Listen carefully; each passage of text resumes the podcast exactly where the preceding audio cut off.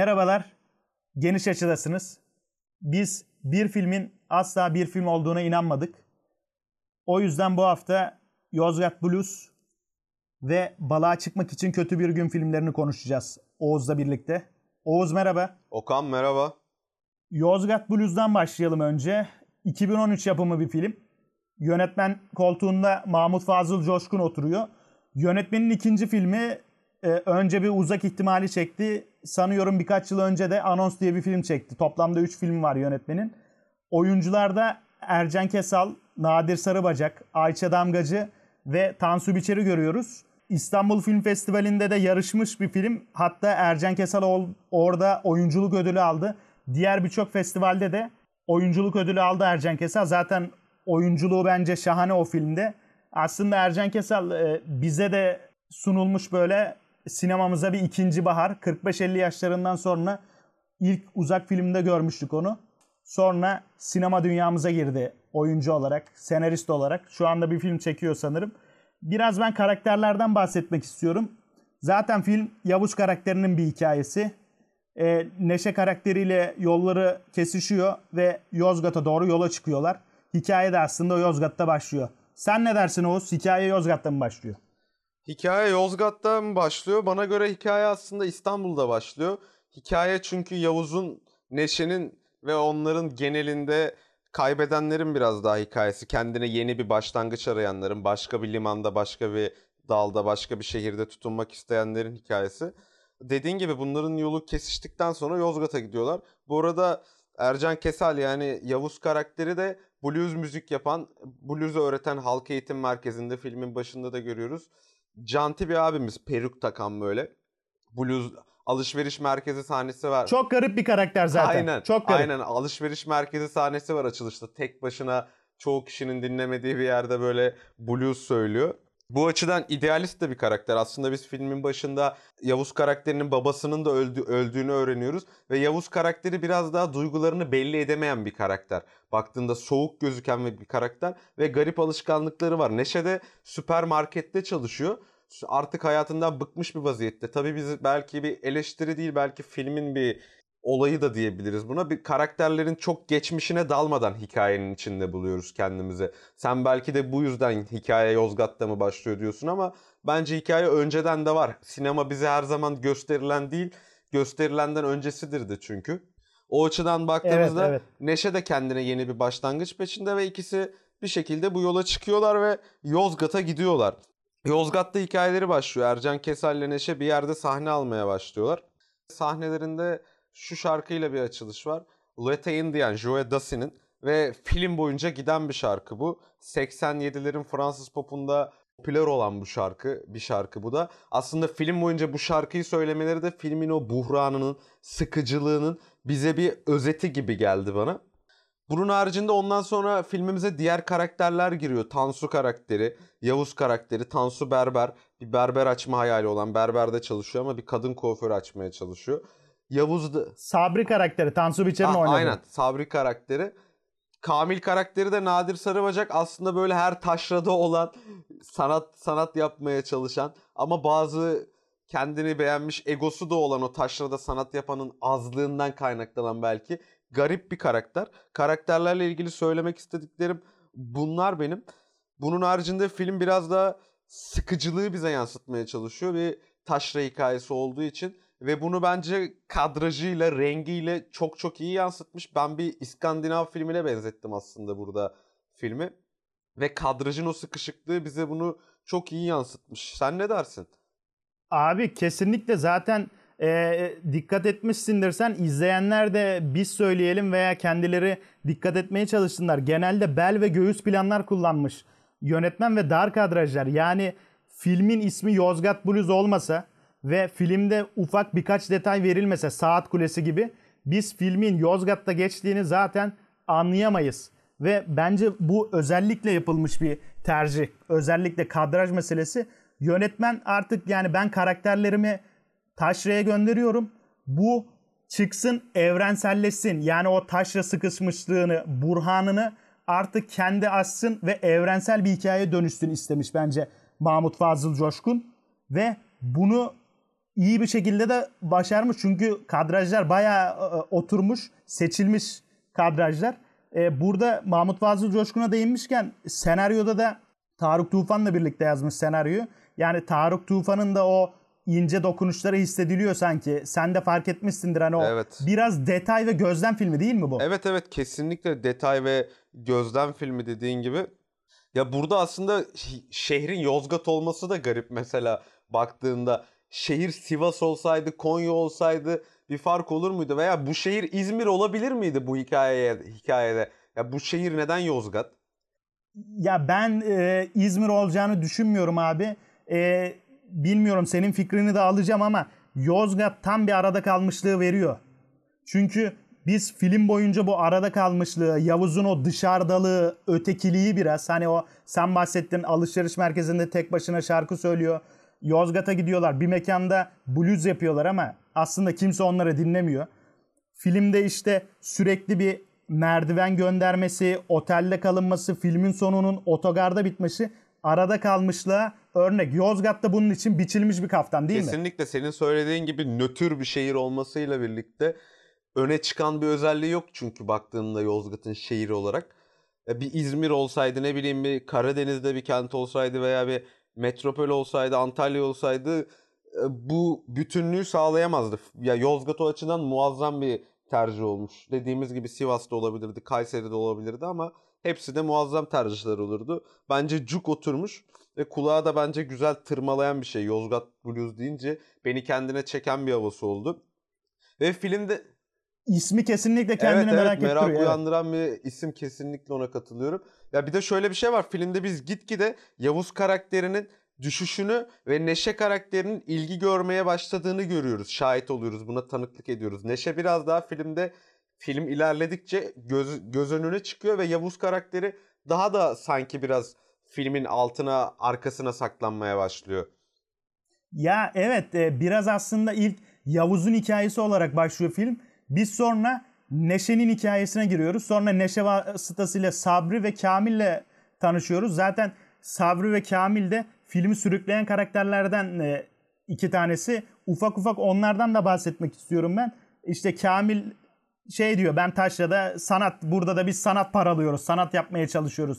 Yani biraz aslında Kamil e, e, yönetmen Mahmut Fazıl onu biraz tiye almış sanki o Taşra'daki sanatçı karakterini.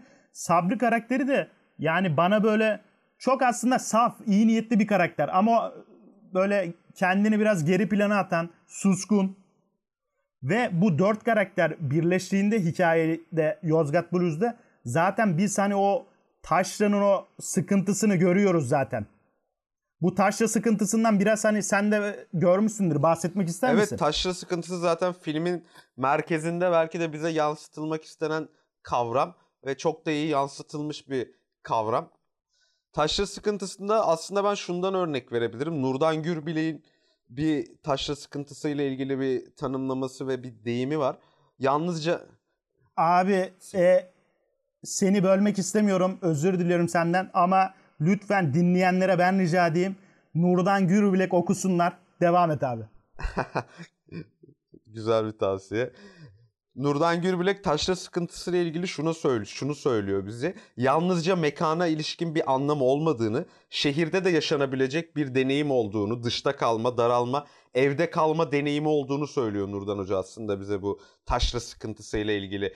Bunun özelinde taşra sıkıntısı Okan sence bir taşraya Yozgat'a mı özgüdür mesela? Biz İstanbul'da da taşra sıkıntısı yaşayabilir miyiz? Abi ya bence şehirle endeksli bir şey değildir taşra sıkıntısı. Ee, yani bu tabii şehir, göç ve taşra biraz modernleşme, şehirleşme e, kavramlarından sonra ortaya çıkan bir e, olgu taşra. 19. yüzyılda işte artmaya başlayan göçü de ele aldığımızda yani bence Washington'da yaşayan bir insan da, İzmir'de yaşayan bir insan da, İstanbul'da yaşayan bir insan da taşra sıkıntısını had safhada çekebilir. Burada zaten taşra bir mekan ölü e, özür dilerim taşra bir mekan olmanın ötesinde bir zihniyet bir e, ideoloji olarak görüyorum ben. Yani sence de taşra bir ideoloji Bence mi? de bir ideoloji. Taşra özellik ya şöyle bakabiliriz buna. Bu taşra sıkıntısı dediğimiz yalnızlaşma, tek başına kalma, sıradanlaşma, daralma dediğimiz kavramı biz iki tellide de görebiliriz. Ne bileyim bir Gazi Mahallesi'nde de Ok Meydanı'nda da görebiliriz. Yozgat'ta da görebiliriz.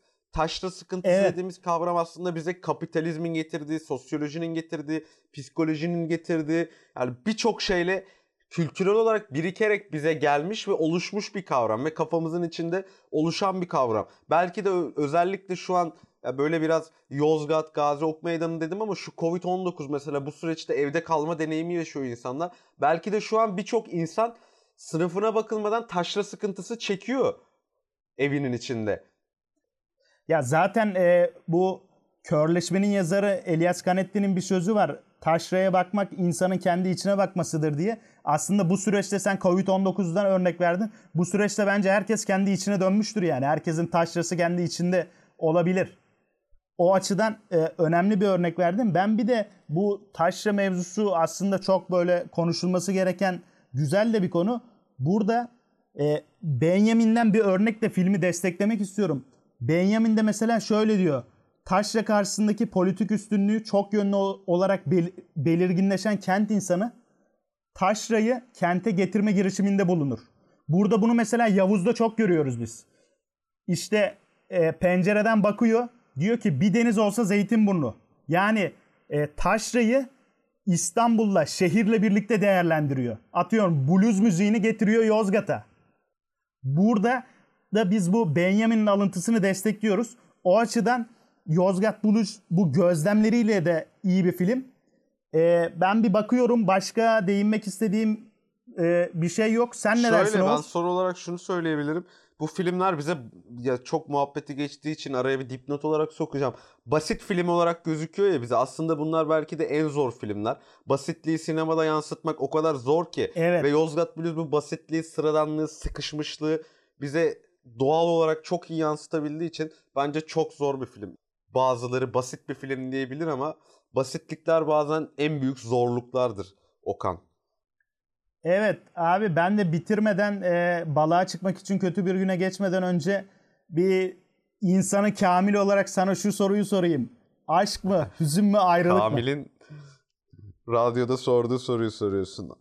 Burada Yavuz şey diyordu. Her şeyden önce müzik. Ben de o zaman böyle kaçamak bir cevap veri. Yok her şeyden önce Sen de mi yoksa? demeyeyim. Aşk mı ayrılık mı hüzün mü? Bence bilinçli aşk, bilinçli ayrılık, bilinçli hüzün ve bunları kaydedip tecrübeye çevirebilecek iyi bir bellek diyorum ben. Sen ne dersin? Abi sen çok iyi cevapladın. Ben hani e, kısa verip böyle kaçacaktım diğer filme doğru. Hüzün diyeyim abi biz diğer filme geçelim. Balığa çıkmak için kötü bir gün. Ne dersin Oğuz? Balığa çıkmak için kötü bir gün. 2009 yılında çekilmiş Urga yapımı bir film. Yönetmen Alvaro Birehner'in ilk uzun metraj filmi. Senarist koltuğunda Giancarlo Onetta ve Gary Puglieri görüyoruz. Oyuncularda da yine Gary Puglieri Orsini karakterini canlandırıyor bize. Jouka Aholo Jacob karakterini canlandırıyor. Antonella Costa ve Cesar Trancoso'yu görüyoruz. Film bize eski bir dünya güreş ve boks şampiyonu karakterin hayatını anlatıyor. Onun hikayesini aslında onun hikayesi kavramın, onun hikayesi etrafında Orsini, Prens Orsini karakterinin hikayesini anlatıyor. Ben açılış sahnesinden biraz bahsetmek istiyorum filmin. Açılış sahnesi bir tiyatro yangınıyla ve kaçışan insanlarla açılıyor ve artık kemikleri kırılmış, bant içinde sarılmış bir iri yarı bir adamı görüyoruz. Açılış sahnesinin renkleri ba- bana çok etkileyici geldi. O açılış sahnesiyle ilk başta dikkatimizi çeken bir film bana göre. İyi bir çekim var orada. Sen ne düşünüyorsun film hakkında? Biraz bize karakterleri açar mısın Okan? Abi şimdi baktığımız zaman 2009 yılında çekildi dedik. E, filmin kurgusal olarak sonunu başında veriyor aslında. İzleyenler de bunu görecektir. Ve ben bu sıcak filmi herkesin izlemesini isterim aslında. Tam böyle bir Latin Amerika sineması. Hoş, naif bir hikaye. Karakterlere gelecek olursak Jakob Van Oppen eski dünya güreş şampiyonu Van Oppen onun hayatına giriyoruz biz. Ama yönetmen burada e, onun hayatını biraz muğlak bırakmış sanki. Onun aradığı bazı şeyler var. Tabi Van Oppen'in yanında bir de Prens Orsini karakteri var. Van Oppen'in menajeri aynı zamanda arkadaşı. Ona bir aile olduklarını söylüyor aynı zamanda. Hikaye bu ikilinin Uruguay'daki Santa Maria şehirlerine gelişleriyle başlıyor. Burada bir turne yapacaklar. Dövüş olacak. Aslında Prens Orsini bunu şöyle kuruyor. İşte sahte bir dövüş olsun, seyirci gelsin. Biz seyirciden e, paramızı alalım ve gidelim.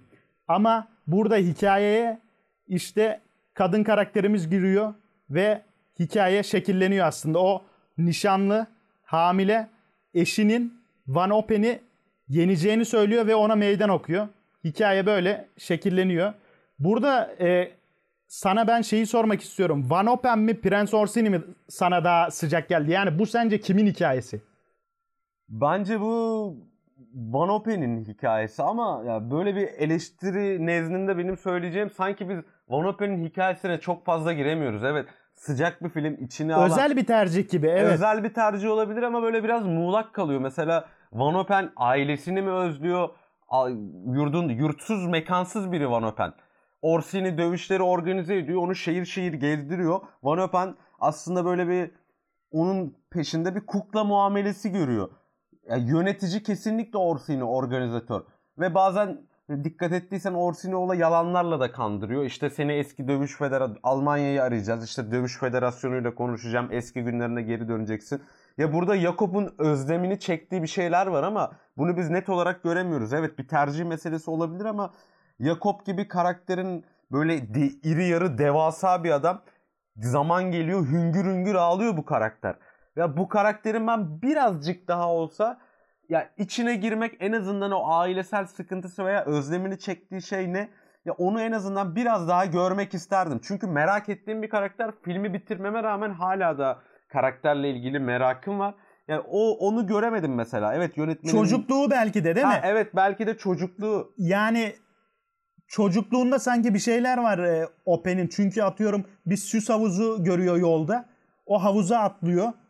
Havuzla oynuyor. İşte bir müzik kutusu var. Onunla uyuyor. E, Orsini ona şarkı söyleyerek e, uyutuyor. Yemeğini hazırlıyor. Hemen yatağının başucuna koyuyor. Yani bir çocuk gibi. Sanki çocukluğunda yaşayamadığı bir durum var. Ve ben e, Jakob Van Open'i şöyle tanımlıyorum. Bence büyüyememiş biri Evet. olgunlaşmış olabilir Bedenen ama büyümüş biri. büyüyememiş bir karakter. Evet. Ya sana katılıyorum ben o noktada. Hatta o söyledin ya şarkıyla sakinleşiyor. O şarkıdan o o şarkıdan da bahsedeyim ben. Lili Marlene şarkısı. Marlene Dietrich'in yani muazzam bir şarkı o da. Onunla sakinleşen bir karakter. Devasa bir adam. Aslında iyi bir takım baktığında Prens'le Jakob. Prens takım, takımın zeki adamı. Jakob da güçlü adamı. İyi bir birliktelik yürütüyorlar. Sorun yok. Ama ya Prens daha aklı başında. Prens'in hikayesine mesela Prens'in de bir hikayesi var muhakkak ama Prens'in hikayesini merak etmiyorsun. Ama Jakob'inkini merak ediyorsun. Evet çok girmiyor çünkü yönetmen. Evet. Ya o yüzden bence Prens'ten ziyade Jakob'un hikayesine biraz girilebilirdi. Bunun etrafında dediğin gibi sonra film şekillenmeye başlıyor diğer karakterlerle birlikte. Bunun anlaştıkları, anlaşmalı dövüşçü, Prens'in anlaştığı tutuklanıyor ve diğer kadın karakter filme dahil oluyor. Kadın hamile, paraya ihtiyaçları var. Nişanlısı da bir Türk, Suriyeli bir Türk. Türk lakabıyla anılıyor. Matador diye çağırıyorlar hatta onu. Ve genç bir karakter. Jakob da yaşlı bir karakter. Artık 35-40 35-40 yaşlarını almıştır muhtemelen. Yani 30-35 yaşında bir karakter muhtemelen. Evet. Türk de 20-23 yaşında genç, devasa bir karakter. Yine güçlü, kuvvetli. Ve dövüş böyle şekillenince Prens Orsini korkuyor. Çünkü cepte para da yok. Yani artık Orsini'de zaten para yok. Amaç orada para toplamak. Orsini korkuyor ve Jakob'a diyor ki gidelim artık buralardan diyor. Kaçmamız lazım diyor. Hatta burada gazetecinin bir karakter var. Gazeteci de işleri anlıyor organizatör olarak şey destek veren prense. Sen diyor bizi kandırmaya gelmişsin diyor ve burada aslında prensle o gazetecinin ilişkisi de garip mesela. Sen ne dersin? Evet abi aslında bunu ben sana soracaktım. Yani Marmara Gazetecilik bir mezunu olup ama sen tabii sinema aşkıyla Aynen. yanan, tutuşan birisin. O gazeteciyi senden yorumlamanı isteyecektim. Ya gazeteci garip bir karakter. Ya gazetecinin yorumuna gelirsek gazeteci... Direkt söylüyor değil mi? Her Aa, şeyi evet. direkt Orsini'nin Evet, yüzüne evet. söylüyor. Evet evet yani çat çat konuşan bir karakter. Gizlisi saklısı yok. Tek gazete var Evet. zaten o an Uruguay'da. Zaten filmin geçtiği Santa Maria bölgesi de bayağı kırsal bir bölge. Öyle çok bir ya demokratik olarak bir yorum da yapamayacağım bunu. O gazeteciye politik veya demokratik bir yorum getiremeyeceğim. Ama samimi Evet. bir karakter böyle elinde viskisi, sigara ikramlarıyla böyle güzel bir abi. Ben sevdim o gazeteci karakterini. Ya zaten Santa Maria bölgesi bir kasaba gibi adlandıralım biz veya ufak bir şehirdir. Yani Uruguay coğrafyasını bilmiyoruz. Umarım belki bir gün gideriz birlikte veya Umarım. başkalarıyla. Uruguay e, merak ettiğim bir ülke. Şunu sen söyledin ben ona birkaç ekleme yapmak istiyorum. Kaybedenlerin hikayesi. Bu ara tabii biz bu podcast'te siz böyle bu cümleyi çok kullanıyoruz. Filmler öyle denk geldi. Hani dinleyenler bizim kusurumuza bakmayın ama harbiden e, karakterler kaybedenler. Bu filmde de kaybedenlerin hikayesini görüyoruz ama film başlıyor biz sonuna kadar sanki Jakob Ope'nin o Türkiye karşı Suriyeli lakabı Turko ona karşı güreşi sanki kaybedeceğini hissediyoruz. Film başından sonuna kadar çünkü işte Ope'nin yaşlı olduğundan bahsediliyor. Eski gücünde değil. Eskisi gibi güreşemiyor. Ama film burada finaliyle bizi şaşırtıyor. Açıkçası ben çok şaşırdım. Sen o finalde şaşırdın mı? Yani o Van Open Turku alıp kaldırıp böyle ringin dışına atıyor. Ben çok şaşırdım yani şaşırtıcı bir finaldi değil mi? Evet finale gelene kadar zaten bu sıcak iklimle sıcak görüntülerle film götürüyor bizi bir iki olayla ve finalde artık şey beklentiye giriyorsun. Orsini o ara çünkü nişanlısıyla Türk'ün yanına gidiyor vazgeçirmeye çalışıyor Türk'ü rüşvet teklif ediyor. Nişanlısı da aslında Türk'ü yöneten de nişanlısı mesela baktığında burada da garip bir detay var. Bir dövüşçüyü yöneten eşi diğer yöne, dövüşçüyü yöneten de patronu. Baktığında Orsini aslında hiçbir dövüşçü kendi rızasıyla orada değil başta. Yani yönetenleri ikisinin de Evet. farklı. Yönetilen konumunda onlar. Ama bu noktadan sonra anlaşamıyorlar. Neyse artık o Orsini bu şey Jakob'u götürmeye çalışınca Jakob da burada bir gurur meselesi mi yapıyor bunu bilmiyorum artık. Dövüşü ısrarla yapmak istiyor. Kendine inanılmadığını fark ediyor belki de benim görüşüme göre ve bu inançsızlığın üzerine gidiyor. Israrla dövüşmek istediğini söylüyor ve o ringe çıktığında o zamana kadar diyorsun ki ya Jakob kesinlikle kaybetti diyorsun. Yani kazanmasına ihtimal vermiyorsun. Kesinlikle, Ama o, evet. o kal- kollarını kaldırıp bekliyor Türk'ü ve aldıktan sonra öyle bir yere fırlatıyor ki ya garip bir final mesela. Bu baktığında ben çok şaşırdım burada. Jakob'u bu galibiyete bu bu kazanca iten sebep ne bilmiyorum mesela bunu ona inanılmaması mı? Veya Jakob'la bu dövüş öncesi Orsini'nin arasında bir diyalog geçiyor tecrübeyle ilgili. Veya tecrübe mi yoksa Jakob'un tamamen hırslanması mı kendine inanılmamasından ötürü ne dersin? Abi ya ben e, Jakob Van Oppen'de tecrübenin bu dövüş özelinde çok etkili olduğunu düşünüyorum. Bir de ama senin e, altını çizdiğin nokta da önemli. Ona Prens bile en yakın arkadaşı belki de inanmıyor. O da aslında bunu bir güç olarak kullanıyor. Ama e, filmin bir bölümünde Orsini ve Open arasında güç ve teknik arasındaki farklar diye böyle küçük bir diyalog geçiyor. Orada aslında yönetmen belki de Open'in o tekniğini o finale nasıl götürdüğünü bize gösterge olarak sunuyor. İşte o Jakob Van Open diyor ki ben de 23 yaşındaydım. Türk de 23 yaşında şu an güçlü. Ama benim ondan daha fazla tekniğim ve tecrübem var. Yani ben biraz tecrübeyle Türk'ü alt ettiğini düşünüyorum. Sen hırs dedin. E, Ben e, hırs kavramının Adriana'da kadın karakterinde daha çok olduğunu düşünüyorum. Mesela bence Adriana ve Türk hırsından dolayı kaybediyorlar. Sen ne dersin hırsa? Bence Türk zaten çok dövüşmek istemiyor. Adriana'nın daha çok itelemesiyle bu dövüşe giriyor. Ve Biraz zorlaması var evet, evet. zorlaması var biraz. Hatta ringe çıkmak istemiyor başta bir ringe ismi çağrıldığında çıkmıyor. Fazla hırs yüzünden mi kaybediyorlar dersen biraz hırs biraz da tecrübesizlik diyeceğim ben buna ve ve tabii ki de rakibin inandığı bir şey olması bana göre ve rakibin o gün güçlü olması. Rakibin belki şanslı olması da diyebiliriz bilemiyorum ama bu kesinlikle şans değil. Bana göre böyle. Bu hatta şans demişken başka bir şeye daha değineceğim ben. Bu sahneden önce biliyorsun Orsini'de para yok ve kumar oynamaya gidiyor. Kumar masasında son parasını da bırakıyor ringe gelmeden önce ve filmin adı da oradan geliyor. Bundan da bahsetmek lazım biraz. Masa şey balığa çıkmak için kötü bir gün diyor. Bunun, bunun, bunun, bu da mesela güzel bir diyalog. Balığa çıkmak için kötü bir gün. Sence balığa çıkmak için kötü bir gün müydü? Ya da bilemiyorum mesela bir gün şansın yaver gitmedi. Balığa çıkmak için kötü bir gün olabilir mi bilmiyorum. Mesela başka bir kıyılara mı bakmak lazım? Başka bir denize mi gitmek lazım? Başka bir kenara mı çekmek lazım o tekneyi? Yoksa balığa çıkmak için kötü bir gün müydü? Abi filmin ismi dediğin gibi oradan geliyor. Zaten o kumar sahnesi müthiş gerilim yüklü bir sahne. Orada işte e, böyle dar açılar, işte yüze odaklanan çekimler, o Orsini'nin terlemesi falan. Kumar sahnesinde Orsini balığa çıkmak için kötü bir gün diyor. Senin sorunda aslında güzel kafa açıcı bir nokta var. Evet yani balığa çıkmak için kötü bir gün olması gerekir mi? Kazanmak veya kaybetmek.